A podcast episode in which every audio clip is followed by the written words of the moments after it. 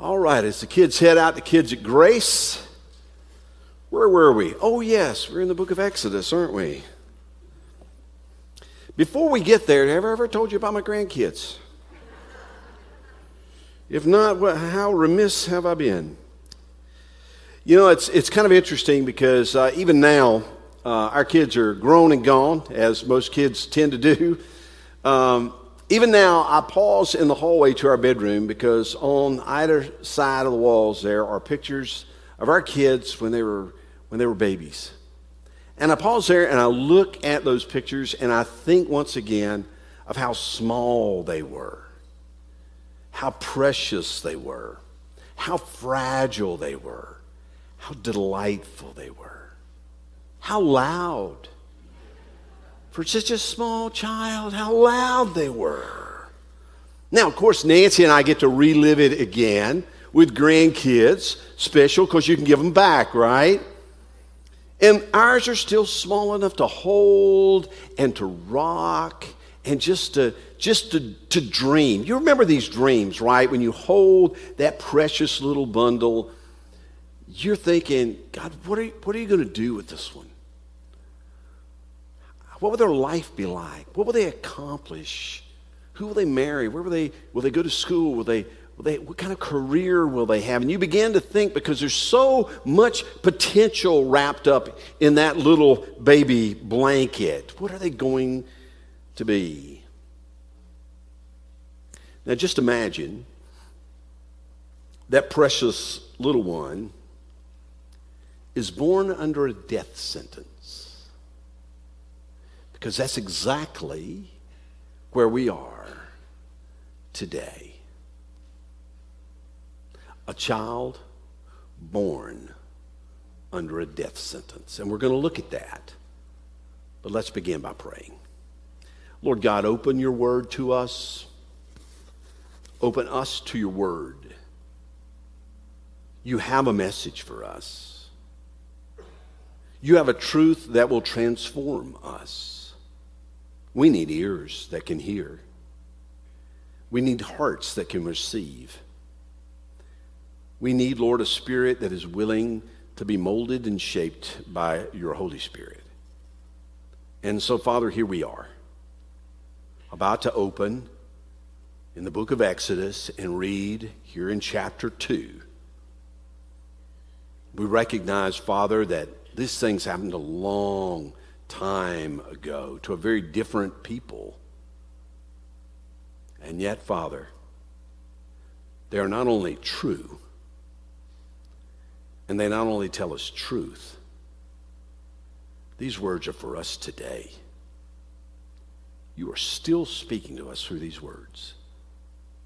And we want to hear what you have to say and adjust to it. So we ask for that this morning in Jesus' name. Amen. All right. We're going to look Exodus chapter 2 as I mentioned. We'll begin in verse 1 and we're just going to read the first 4 verses as we start together. If you have your Bibles with you, I'd love for you to open them up and follow with us in this series. You may want to mark it or indicate it in some way as underline, highlight.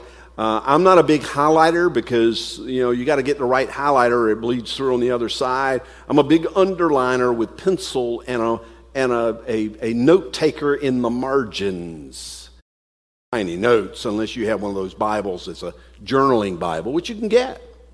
Anyway, uh, if you do not have a copy of God's Word and you would like to have a copy of God's Word, we have one for you at our Welcome Center, and we would love you to stop by after the service, or you can get up now and go get it now. It's, it's right on top. Just pick one up Take it with you. We'd love to be able to put a copy of God's Word into your hands. And feel free to get a pencil or a pen or a marker and mark it up as God continues to speak to you through this. For those of you who are watching at home, or if you'd like, if you don't have your Bibles or electronic device here today, we'll put the words up here on the screen for you. Exodus chapter 2, beginning with verse 1. Now, a man from the house of Levi, not Levi's, those are jeans, went and took as his wife a Levite woman. The woman conceived and bore a son, And when, she, and when she saw that he was a fine child, she hid him for three months. When she could hide him no longer, she took for him a basket made of bulrushes and daubed it with bitumen and pitch. She put the child in it and placed it among the reeds by the river bank, and his sister stood at a distance to know what would be done to him. Let's pause right there. So we begin this chapter by with a man and woman. They are, we are not told their names at this point. Now, in chapter 6, we will find out that their names were Amram and Jochebed. The Amram was the guy, okay? We learn that a little bit later. Right now, it's really not important to the story that's being communicated. What's important is we have a man and we have a woman. Now, we're told a detail that is important that both of them were from the house of or the tribe of Levi. Now, that's not probably telling you a lot, and you're picturing that red patch on blue jeans. I understand. But let me tell you who Levi is. Levi is one of Jacob's sons. We find this in Genesis. We also find it right here at the beginning of Exodus. He is one of Jacob's sons. And to kind of rewind the clock, if you'll remember, there was a, a, a severe famine. Well, before that, there's Jacob, one of Jacob's sons was Joseph. Joseph was, I don't know if you call him a brat, but he was kind of, you know, Joseph really, he really didn't, uh, his brothers didn't like him. You can put the rest of it. And in fact, they were going to kill him. But instead, they said, you know what we're going to do? We're going to, we're going to sell him into slavery. He actually ended up in Egypt, of all places. And through this weird set of circumstances that you just got to go back and read for yourself, he ends up being second in command, kind of the prime minister next to the Pharaoh himself. Pharaoh basically said, You have my authority. You tell people what to do, they just have to do it. And because of this, and because God had spoken to him about a dream that Pharaoh had had, he ended up saving the nation of Egypt from a seven year famine, a drought, seven years, not being able to grow food. Can you imagine? He ended up saving them, empowering the nation because of it, because they were ready for it, and saving hundreds of thousands, if not millions, of other people. But that was a long time ago. A long time ago. Now, Levi was one of the sons. Levi, we'll find out a little bit later in Exodus 28, Le- the tribe of Levi, they were named by God to be the priests. And Aaron, who is the brother of, of the child we're going to read about in here in a minute, uh, Aaron and his sons would be the, the priests over the tabernacle when it was built, later in the temple. So the, they're the Levites. So this is a priestly family. They just don't know it yet. So it's kind of a preview of coming attractions. And so we have these two, two people, a man and a woman, both from the tribe of Levi. They come together, they get married, and it says that they conceived and they had a son. They don't tell us the son's name. I'll give you a hint it's Moses. We're going to read a lot about Moses in this book. They had a son, and then it said she hid him for three months. Now, what in the world is this all about? Why would she hide her child for three months? You remember the death sentence I mentioned earlier? Okay, we want to go back to that because that's what this is all about. If you're with us last week, you know about it. If you know the story, you know about it. If you don't know about it, let me tell you really quickly. This Joseph that I talked about a little bit earlier, well, this is like 350, 380 years hence. I mean, a long time ago when all that happened. And a new Pharaoh, probably a new dynasty, came to rule in Egypt that had no recollection of what Joseph had done and his family had done to save them.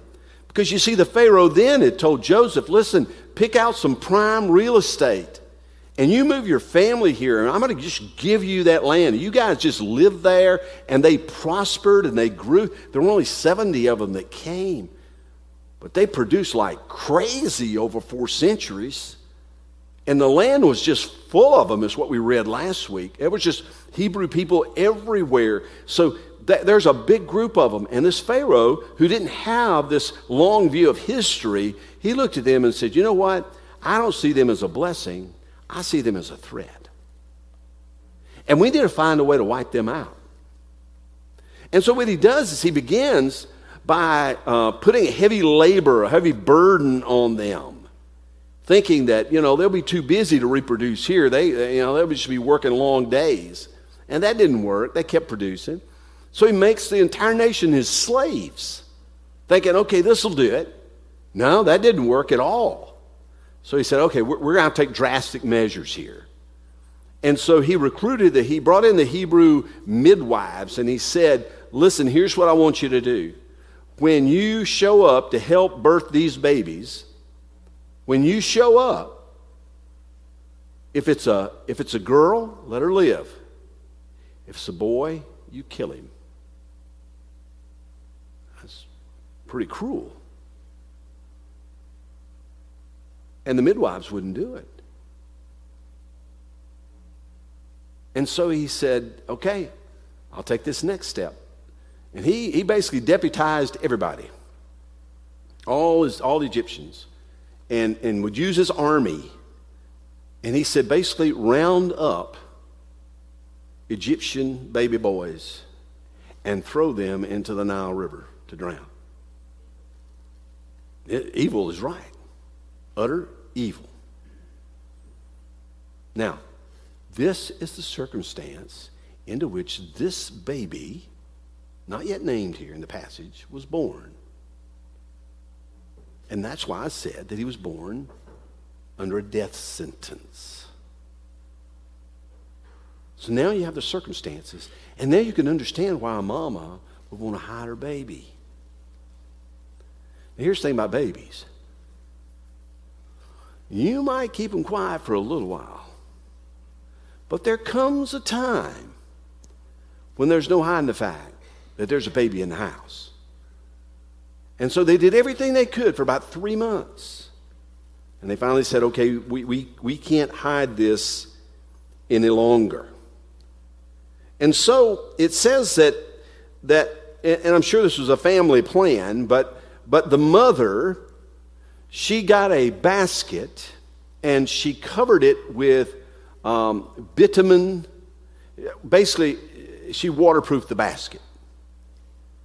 And then she took this basket and put her baby in this basket and placed it in the river among the reeds, it says, and left the sister that we'll later learn is Miriam, and she'll play a big part in this story as well placed the sister there to kind of keep watch to make sure nothing happened.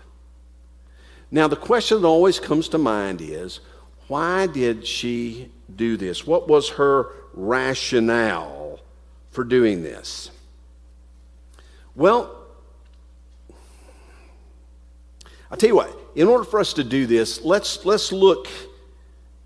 Let's look at these next verses and then I'll come back and, and, and tell you why she might have done it. Verse 5, it says, I got to get the next page if I'm going to do that.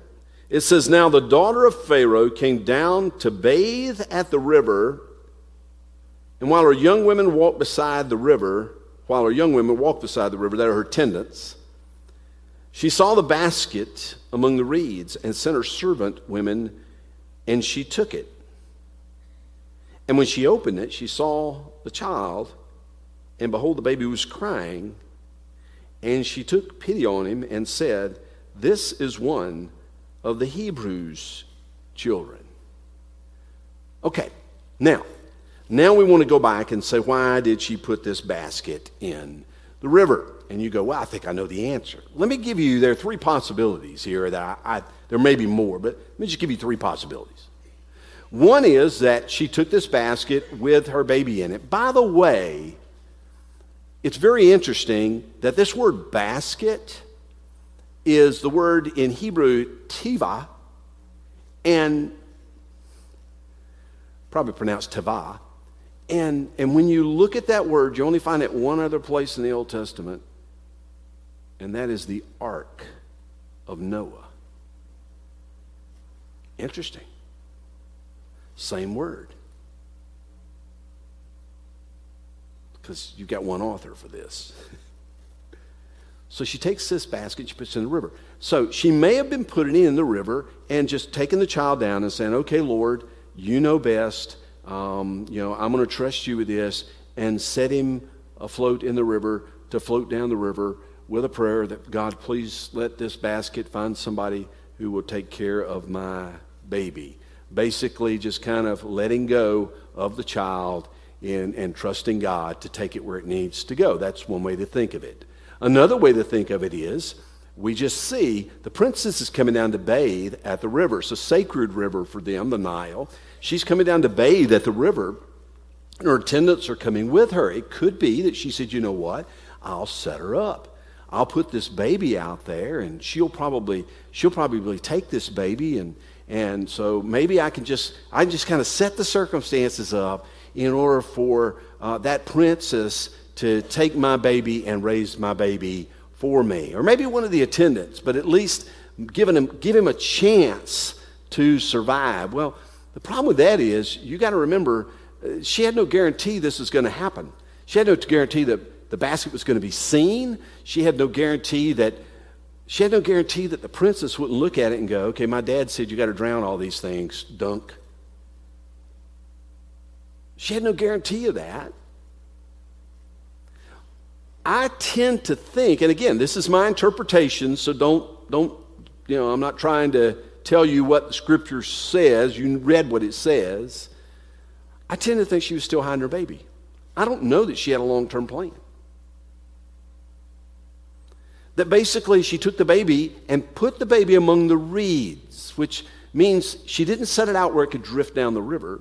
She put it in a place where it would be secured and wouldn't move, but would still be waterproof. She had her older, her daughter, who was obviously older than the baby, had the daughter there to watch, to see what would happen, and probably to hear when the baby cried and to try to comfort the baby and to alert the mom to come and to nurse the baby. I'm not sure there was a long term plan. It could perhaps be that she was simply trying to save her baby one more day.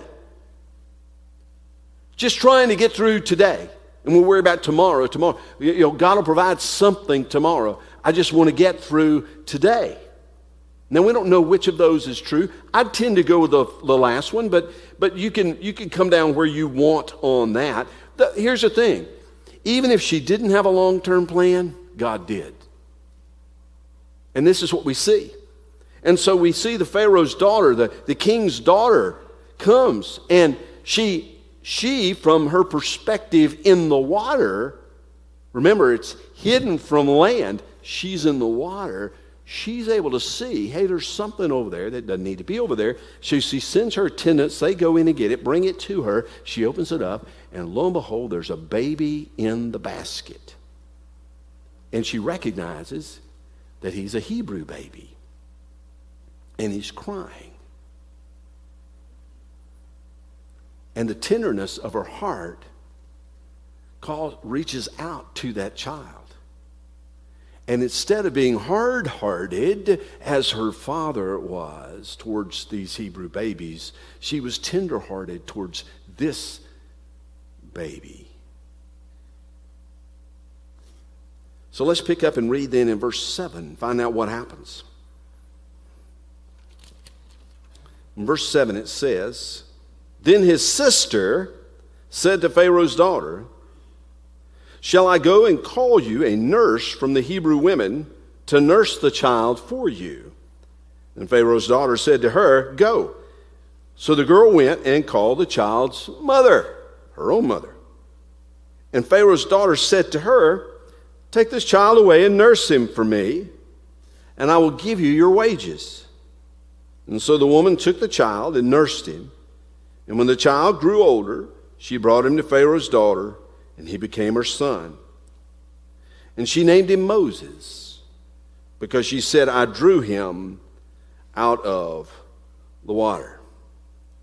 So now she's got this crying baby and all these attendants around, and she, you know the baby's hungry. It's pretty easy to recognize. Hungry baby can't can't tickle it, can't do anything to make it happy. Must be hungry, okay? And she's like, "Well, I can't do this. I'm I, I, I, can't nurse this child. I got nothing to give here." She looks at her attendant, say, "Any of you out here can help?" Nope, no, we can't help. The sister pops up. Wow, wouldn't it just a wild coincidence she happened to be around? Sister comes in and says, uh, I got an idea. I happen to know somebody who could nurse that baby. And she said, Well, go get her. And she comes back and brings back the boy's mama. The mother.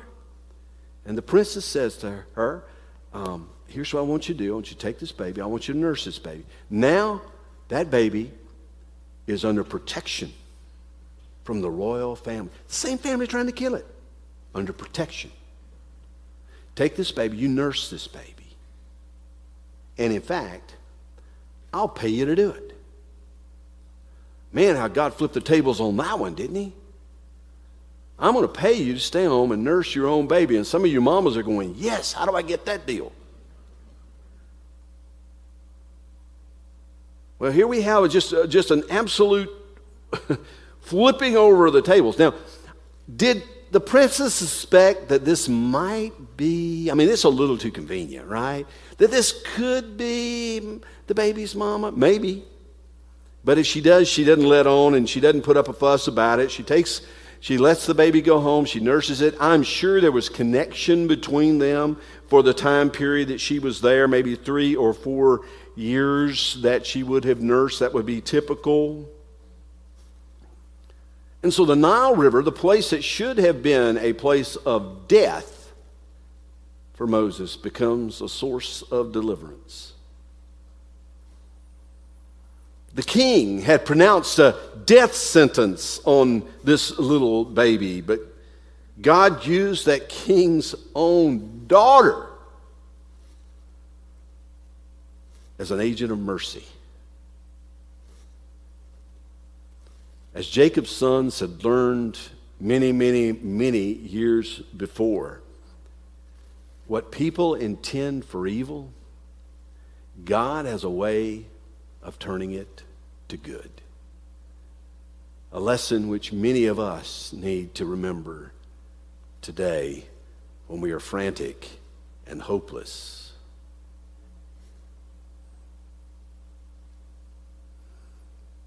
So when the child grew older, verse 10, she brought him to Pharaoh's daughter three or four years later, and he became her son.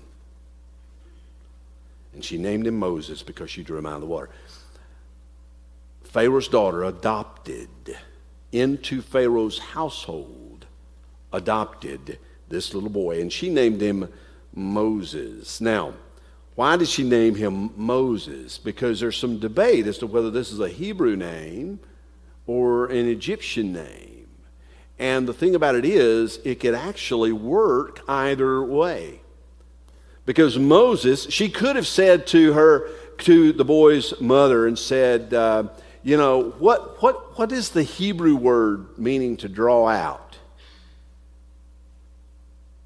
And she would have said, Moses. Okay, that's what I'm going to name the child. Moshe. That's what I'm going to name the child.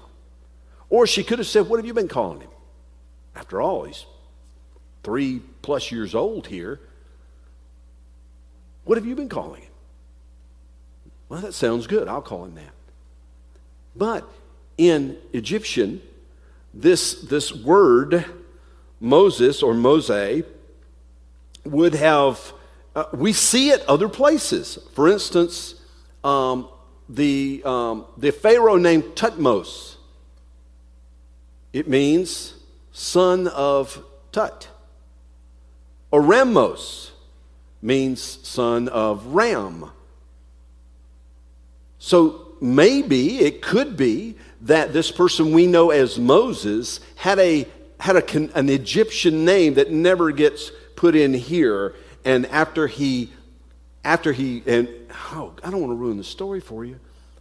It's going to come a time when he leaves his mama and leaves Egypt. And he may have dropped that entirely. So we're really not sure, but we do know that he is Moses, and Moses makes a big impact on the story of our faith. Either way, Moses is going to grow up now, and he's going to spend his a bulk of his life, a third of his life, he is going to spend as an Egyptian.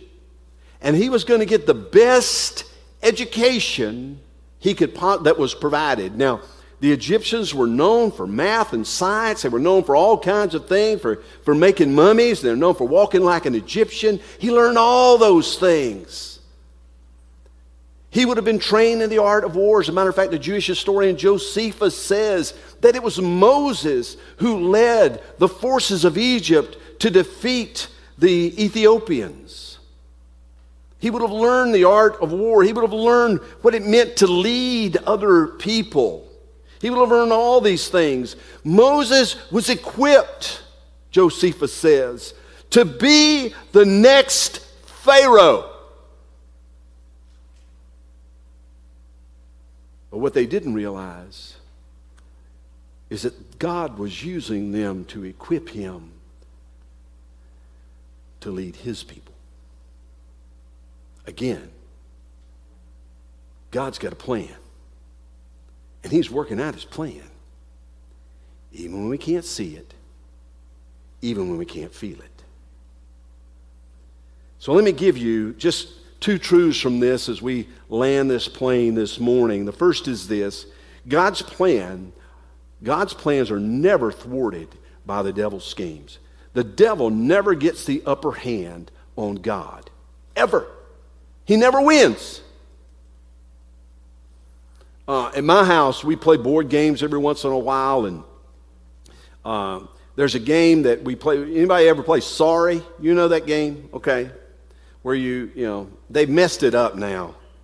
They mess up a lot of games. They've added weird cards in there. But anyway, so, you know, so you play sorry and you do all this, and, and the, the objective is to get all your little pieces to the home and then you win. And so when we play that game, we pull it out, and I'm going, oh boy, I've never lost. Never lost.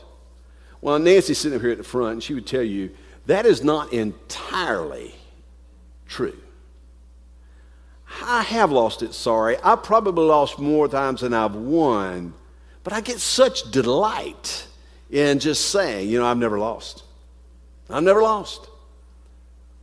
Here's the deal with God He's never lost. And He's not lying about it. He's not even exaggerating a little bit. He's never lost once. See that cross? That cross, that empty cross, reminds us that when the devil thought he'd won his greatest victory by nailing the Son of God to a cross of wood, God had another plan that included the cross. And the devil was utterly clueless. Listen, folks, you need to know this. I know you're coming up against a lot in your life, but God's plans are never, God's plans are never, God's plans are never thwarted by the devil's schemes. He knows what he's doing, and we can trust him.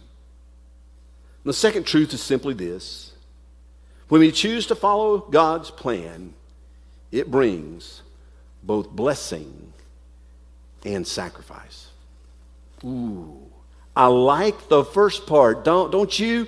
It brings blessing. When we choose to follow God's plan, it brings blessing. But it also brings sacrifice.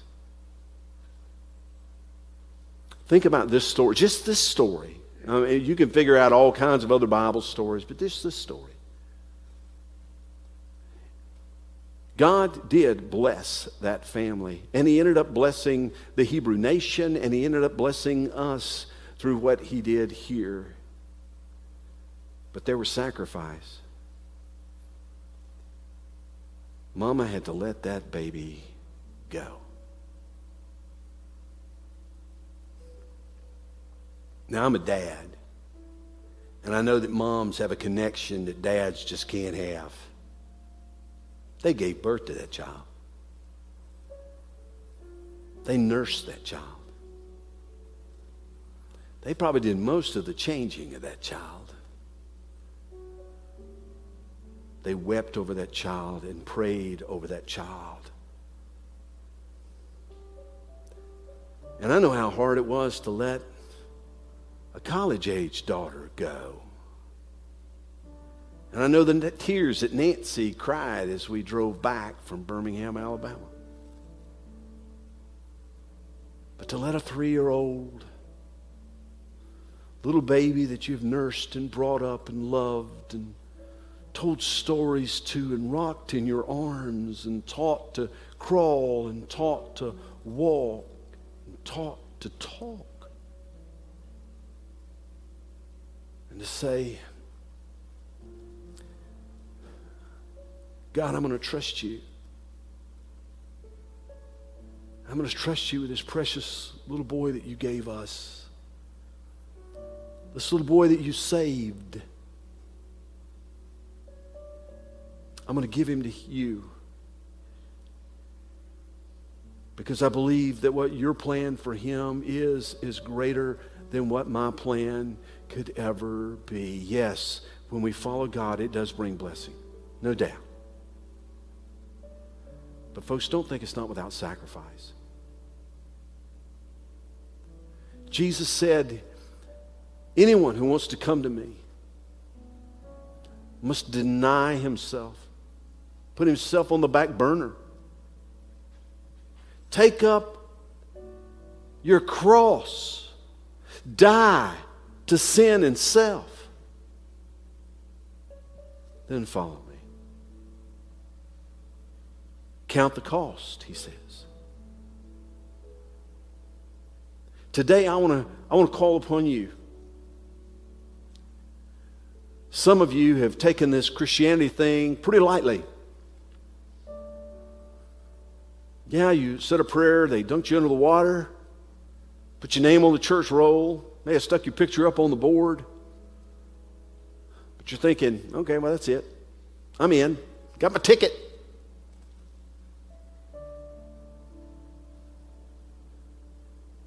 Do some of you today need to come and say, you know what? I, I never truly surrendered my life to Jesus Christ, and I'm not about to stay and to leave this place without doing it today. Are there some of you here today that say, you know what, I, I, know my commitment to Jesus was genuine. I believe my name's written in the Lamb's Book of Life, and I have every confidence in this. But I just wandered away, and I've, I've lived this life the way I want to live it. I haven't lived it following Jesus, I've lived it following me. And I've made a mess. And I'm ready to come today to not only receive the blessings God has for me for following Him, but to take up the cross and to, to, to endure the sacrifice that it means to follow Jesus. And you may just want to come and pray. You can kneel down here at this altar by yourself. You, we'll have a, a, a, a, couples over here, a man and a woman on either side who are here to pray for you today. They're here to pray with you, to pray over you today. You just come. You don't have to tell them what it is. Just say, I need you to pray for me. And they'll pray for you. If you need to come and have someone pray over you, if you need a church home, you go, you know? I'm tired of doing this on my own. I need a place to belong, a place to connect. If God's saying grace is it, then, then we want to invite you to come.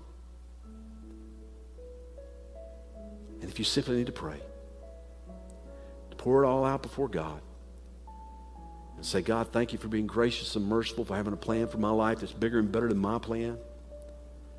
And I trust you. Wherever you lead, that's where I'm going to go. That's where I'm, I'm following you. And listen, I'll let you know if you're at home today and you want to respond in some way, You can always let us know through an email by sending us to my next steps at gracefellowship.ws or, or you can text the name Jesus to 706 703 4477. You can do that here today if you'd like. And we'll follow up with you. We also, we'd, we'd love to, if you want to come and just share with us today. We'd love to receive you and pray for you today and encourage you in whatever way we can.